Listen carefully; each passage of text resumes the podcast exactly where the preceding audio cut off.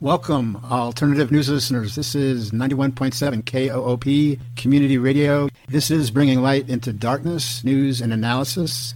I'm your host, Pedro Gatos, and we are transmitting from Austin, Texas, for your listening edification. Today is Thursday, November the seventeenth, twenty twenty-two, and this show will be rebroadcast Monday, November the twenty-first, twenty twenty-two, from six p.m. to seven p.m. Central Standard Time.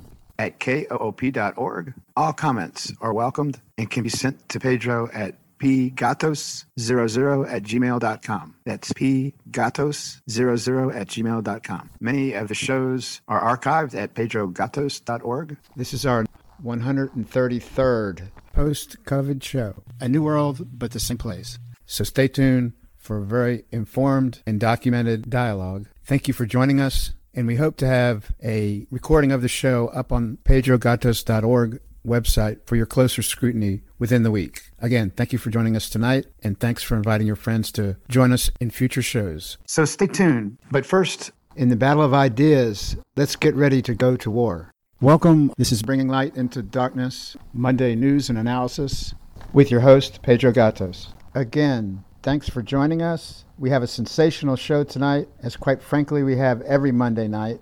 If your interest is to get as close to the truth as any news and analysis show will allow you, then you are in the right place. Welcome to Bringing Light into Darkness, where we invite you to join in our weekly pursuit for social justice, a pursuit where we seek to separate fact from fiction and where we acknowledge uncertainty, where we seek to deconstruct deceit by identifying where unproven allegations are presented as fact through repetition and the absence of evidence, and where uncertainties are approached from a humble, critical thinking perspective, because our interest is in deconstructing deceit and oppression, not enabling it.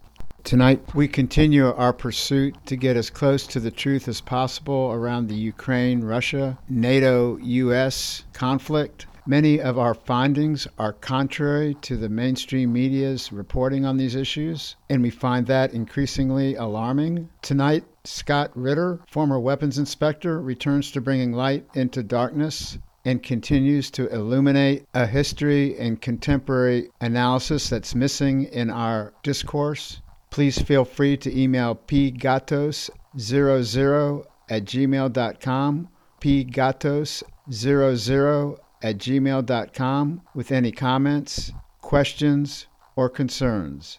Enjoy. Good evening, alternative news listeners. This is ninety-one point seven K O O P here in Austin, Texas. This is Bringing Light into Darkness, Monday News and Analysis. This is Thursday, November the seventeenth, twenty twenty-two.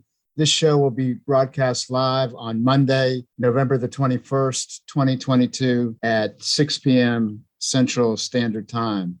I wanted to go ahead and introduce our special guest. That would be Scott Ritter. Scott, welcome back to Bringing Light into Darkness.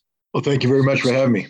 Those of you that are not familiar with Scott Ritter, he was a weapons inspector. He's a writer. He's a lecturer. He worked for the U N as a weapons inspector in Iraq from nineteen ninety-one to nineteen ninety-eight, where he famously warned the American public and anyone that would listen that Saddam Hussein did not have weapons of mass destruction. Scott Ritter proved to be eminently accurate with all of those in subsequent analysis on many other foreign policy issues.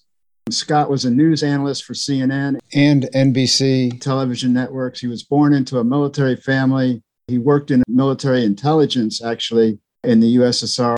And uh, during the nineteen ninety-one Gulf War, he served as Marine Central Command Headquarters in Saudi Arabia under General Norman Schwarzkopf. And at the end of that conflict is when Scott left the military service and joined the United Nations Special Commission on Weapons Inspections in Iraq. He participated in fifty-two inspection missions, heading fourteen of those. After some frustrations with the U S State Department and the United Nations, Scott publicly resigned his position. I had an introductory framing type of thing I wanted to go through real quick on the Ukraine here and then invite you to comment as you feel appropriate. What I wanted to share, just a couple of things. In two thousand fourteen, there was a U S-supported coup that removed the two thousand ten elected president Yanukovych that was democratically elected in Ukraine. And, that, and what followed was a government in which a half dozen or more high cabinet positions were assigned to neo-Nazi affiliated persons. And this has been detailed on previous Bringing Light into Darkness shows, the proof and the veracity of that claim. So I'm not going to get into the absolute details here, but the proof of that veracity, there was this infestation in this post-coup government of these neo-Nazis. It included the head of the education ministry, the head of the ecology ministry, the head of the agriculture ministry. More important, it included Svoboda and, and Right Sector neo-Nazi leaders, two main neo-Nazi entities in Ukraine, Svoboda and, and Right Sector that were responsible for the control over the armed forces, police, justice, and national security. In addition to the other aforementioned cabinet positions held by neo-Nazis post-coup, this is particularly relevant. Andrew Parubiy, he was the co-founder of the neo-Nazi Social National Party of Ukraine, which of course was then renamed Svoboda. He was appointed the secretary of the National Security and National Defense Committee, a key position which oversaw the Ministry of Defense, the Armed Forces, law enforcement, et cetera. Uh, in turn, Dmytro Yarosh is the leader of the Right Sector delegation in the parliament. He was appointed uh, to Parubiy's deputy secretary of the National Security and Defense Committee we just mentioned, again, which oversaw the Ministry of Defense, the Armed Forces, law enforcement, national security, and intelligence. At the same time, the neo-Nazi party interests also controlled the judicial process with the appointment of Ali Magnitsky of the Svoboda Party to the position of Prosecutor General of Ukraine, another neo-Nazi. I share this to introduce the show because following the coup came a major pushback led by Ukrainians in the east, in the Donbas area, who were predominantly Russian-speaking.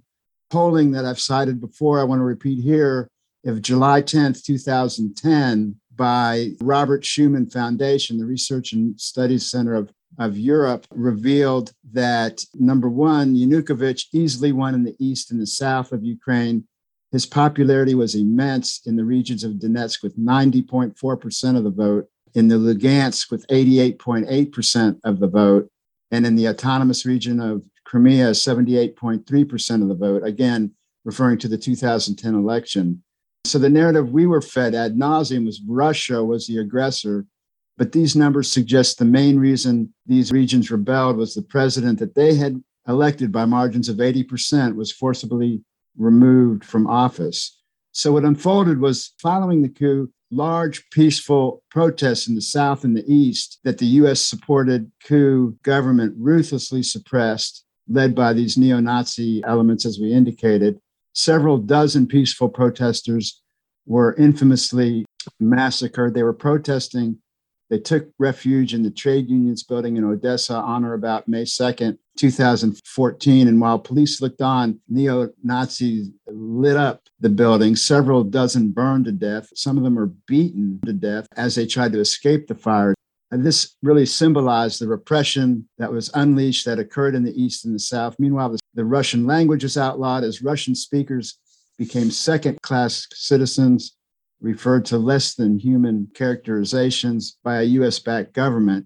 As we fast forward to the special operation of Russia in February of two thousand twenty-two, by that time, subsequent to the period of the post-coup two thousand fourteen to the invasion by Russia, some fourteen thousand civilian deaths occurred in the east of, again, overwhelmingly predominantly Russian speakers. Under international law, a Russian invasion of Ukraine is an aggression, but Putin did not invade Ukraine before there were repeated requests by the Donbass in two thousand fourteen to come, and Russia denied those requests based, I think, on political considerations, and they sought the Minsk Agreement route, which was sabotaged by Ukraine, failure to abide by that. And importantly, the United States and the West failure to compel Ukraine to abide by the Minsk Agreement it had signed to abide by. But I guess what I'm really trying to get at is that eight years later, those two Donbass republics were recognized by Russia. And then subsequent to that, when they requested assistance yet again, Russia did respond. But when it comes to international law, Scott, it just seems like Putin is generally the one in the world who is generally trying to abide by it. Certainly Washington does not. And by abiding to international law, while Washington does not, it seems like it gives every advantage to the West to frame Russia as this monster. Can you speak to that? How international law, it seems like Putin has for a long time been trying to get Russia accepted into the West and now realizes that that's no longer a possibility. And they have their own national security interests that they are asserting. And in that framework, can you speak a little bit to who are the great violators, or is everybody violating international law? Well, let's just be clear that when it comes to Russia's military operation in Ukraine, Russia is in one hundred percent total conformity with international law. one hundred percent total conformity with international law. Now, I mean, people who take umbrage at that because, of course, we've been told that Russia's invasion of Ukraine is an unprovoked act of aggression. Let me school people a little bit on uh, on international law. The Ukrainian conflict prior to February of twenty twenty-two was an internal conflict, one that Russia recognized as an internal conflict. We know because in two thousand fourteen, when Lugansk and uh, Donetsk, the two uh, Donbas provinces, held their own internal referendum and uh, declared independence and sought to be recognized by Russia and incorporated into Russia, they were told by the Russians no, that they are part of Ukraine and that Russia respects the territorial integrity of Ukraine. But Russia will work with the international community through the Minsk Accords to come up with a solution that has certain autonomy granted to these regions so that their language, culture, religion can be embraced by a uh, ethnic Russian population uh, without fear of uh, prosecution or persecution uh, from Ukrainian nationalists. This is something that Ukraine agreed to when the document was signed, but Ukraine failed to implement. And so for a period of eight years, Russia tried to work with uh, Western partners and primarily the United States, France, and Germany to get Ukraine to implement this and bring an end to this conflict. Now, that did not happen. What did happen was that NATO, with an American lead, set up permanent training facilities on Ukrainian soil whose sole purpose was to train Ukrainian forces to NATO standards before sending them to Eastern Ukraine to fight the Russian separatists. Now, the I'll say this, the separatists say, and they take umbrage at the notion of that they're separatists. They claim that the Ukrainian government is a government of insurrectionists. The separatists say that they supported the only legal government of Ukraine, and that is, of course, the government of Viktor Yanukovych, and that they are defending Ukraine from this outside-backed coup. And factually and legally speaking, they're one hundred percent correct, but the world will never recognize that. But Russia has said that regardless of how they view themselves, they are Ukrainian and the solution must come from within Ukraine. But when it became obvious that the Ukrainian government was using the Minsk Accords not as a vehicle for peace, but as a shield behind which they hid while they built up a military force capable of retaking the Donbas, Russia felt that it had no choice but to act, especially after confronting both the United States. And people need to recall, go back, June twenty twenty-one, meeting between Joe Biden and Vladimir Putin in Geneva, where Putin confronted Biden about Minsk and said, what will you do about this? Will you pressure the Ukrainians to agree? And, and, and Biden promised. He said that Tony Blinken, the Secretary of State, will handle this. Blinken did not. Uh, Russia confronted both France and Germany in the fall of twenty twenty-one during a Minsk side meeting and said, will you here and now tell uh, Ukraine to comply, to implement the, the Minsk Accords? And both the French and the Germans said they cannot and they will not. At that point in time, it was clear to Russia that the Minsk process was dead. Moreover, it was being used to allow Ukraine to build up this NATO-trained army, which was amassing in eastern Ukraine during the fall, winter months of uh, twenty twenty-one, twenty twenty-two. Scott, didn't Petroshenko, the interim president there, didn't he later confirm all that, what you just said, namely that it was just a smokescreen in order to buy time to build up those forces? And he basically just admitted that in the dialogue that's in the public domain. Is that correct? Correct. Nothing I'm saying is made up. Everything I'm saying is confirmed fact. Take it to the bank. Right. Um, so when I say what I said, it's because Poroshenko confessed to this in a public forum, admitting that Minsk was a sham, that's his words, a shield behind which he was going to build a NATO-trained army capable of retaking not only the Donbas, but Crimea. His words, not mine. But the Russians knew it. So the Russians now were confronted with the reality that, left unchecked, there was going to be a naked aggression by the Ukrainian military, NATO-trained Ukrainian military, against the ethnic Russian population of Donbas. What to do? Now, if Russia had intervened militarily at this point, Russia would have been in violation of international law. Russia has no legal right to militarily impose itself on an internal Ukrainian issue uh, without the permission of the international community, namely a Chapter seven resolution of the United Nations Charter that would find that Ukraine posed a threat to international peace and security, which authorized a military force to be used to deal with that threat. This is a Chapter seven resolution akin to what was passed in nineteen ninety by the United Nations, authorizing the United States and the international community to use military force to evict Iraq from Kuwait. No such resolution existed. None was ever going to exist. So what happened was Russia turned to the two areas, Lugansk and Donetsk, and told them, now's the time to hold that referendum again, and they did. Now's the time to declare yourself independent, and they did. And then Russia recognized their independence. And then Russia formed what's known as a collective security agreement between the three independent entities, Russia, Lugansk, and Donetsk. Now we have a different situation. Now Russia, as part of a collective security agreement, can intervene to protect those members of the collective security agreement. People are going to go in and go, Scott, this is all legal humble jumble, man. You know what's going on. Yeah, it's called international law. And don't debate me on the issue. Debate NATO. Debate the United States, because the exact same thing that I just described was used by the United States and NATO to justify under Article fifty-one of the United Nations Charter their military intervention on behalf of Kosovo against Serbia in nineteen ninety-nine.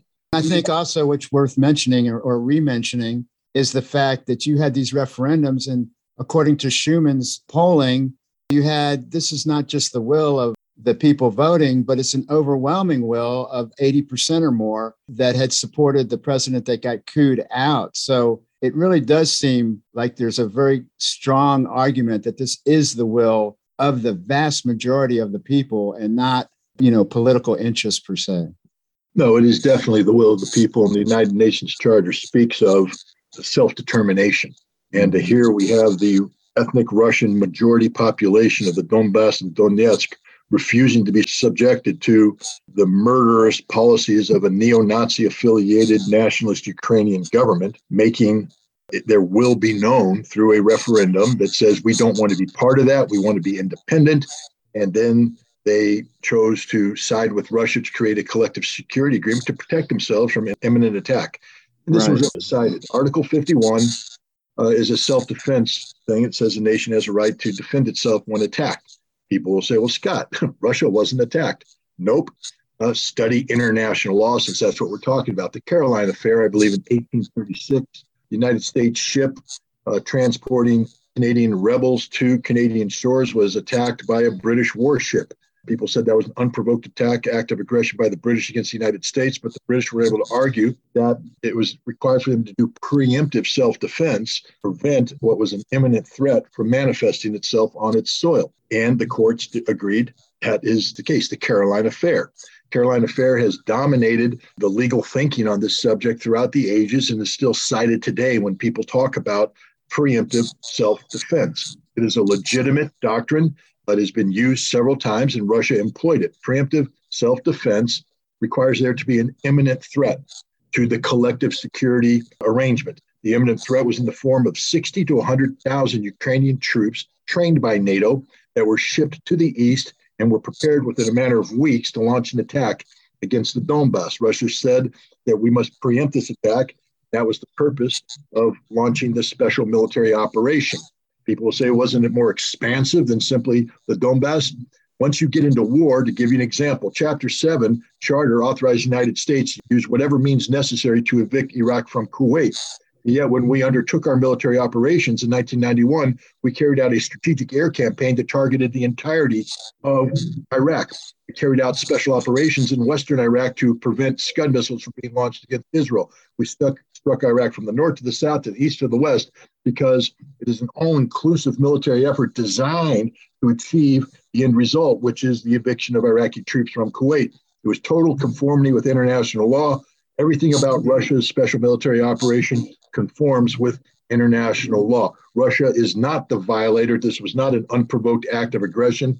This is Russia carrying out international law, unlike NATO and the United States, who violate international law on a daily basis in the manner in which they are supporting Ukraine and the defense of Ukraine against the Russian special military operation. Namely, we provide weapons knowing that the Ukrainians will use them against civilian targets. We provided the HIMARS, we provided the M seven seven seven, France has provided the Caesar, Germany has provided its own howitzers. These are all long-range systems that are being used on a daily basis by Ukraine to target civilian targets, exclusively civilian targets. We also know that the Ukrainian military, which we are arming and equipping, habitually uses human shields as part of its defensive arrangements, that it purposely digs into urban areas, compels civilian populations to stay there, so that if Russia does attack, there will be civilian casualties, and they'll use that for propaganda purposes. The bottom line is Russia has bent over backward. Yes, people might be able to say, oh, they did this, they did that, they did this. You know, first of all, I'd have to investigate each and every one of them, but I'm not going to pretend that Russia is perfect. Nobody's perfect. But I'm saying that from intent to execution, Russia has bent over backwards to be in total conformity with international law, up into and including the most recent action in Kherson, where they evacuated the civilian population before subjecting the area to a military campaign. Why? Because it's incumbent upon a military commander to remove civilians from the battlefield before engaging in uh, hostile actions. The Russians have been doing this consistently. The Ukrainians have not.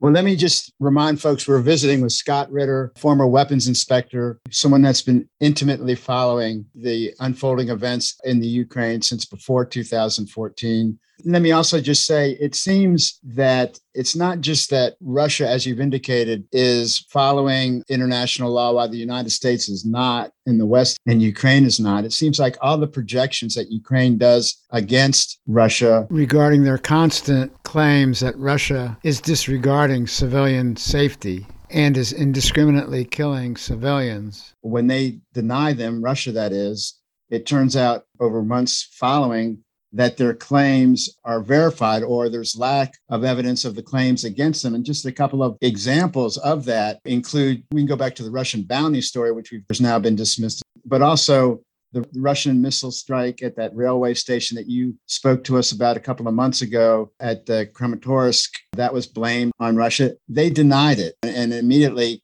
everyone called them liars, and it proved that they were in fact not lying. The Washington Post and Amnesty International indicated it was the Ukrainian government and not the Russian government that were, quote unquote, using a civilian shield. So this has been also dismissed. You also have very importantly informed us, and I want to go back to this, you know, your claims, you can claim they're facts, but the way you can determine they're facts is the outcome of this conflict. And back in August, when we had you on, Scott, August fifteenth, you cited that there had been some two hundred fifty thousand Ukrainian soldiers that had either been killed or wounded, and perhaps about eighty thousand, you were suggesting, were dead Ukrainian soldiers, and that normally and historically in a military conflict, that you have a one-to-one ratio for every combatant that's killed, you have one de- dead civilian. So there should have been eighty thousand dead civilians based on that criteria. But at the time, you were suggesting that your belief was the number was between eight and ten thousand. So there is very strong data that suggests, as you said, that Russia is executing this war with civilian, with one hand tied behind their back almost in a certain sense. And the movement of that and the slow movement of this Russian special operation offensive process continues to, I think, prioritize the protection of civilians and the protection of Russian troops. And like you said, in Kherson, probably more than anything else, apparently there were going to be great losses if they tried to protect that area. And ap- apparently strategically, it was not all that significant. To temporarily withdraw from that area until their three hundred thousand forces are fully deployed. But anyhow, when you look at how this war is going on right now, Scott, it seems like Russia is in the last vestiges of getting ready to do a counteroffensive of some sort with the uh, hundreds of thousands of, of reservists that are that have been called up and such, and that the losses that Ukraine army has been taking are unsustainable. In other words, it appears to me that the U S and the West, we just continue to feed the Ukraine army with weaponry without any regard for their army or their majority population's welfare. But Scott, we need to take a quick pause for the cause. This is ninety-one point seven K O O P, Hornsby, Austin. We'll be back right after a few messages, so don't touch that dial. Back in a flash.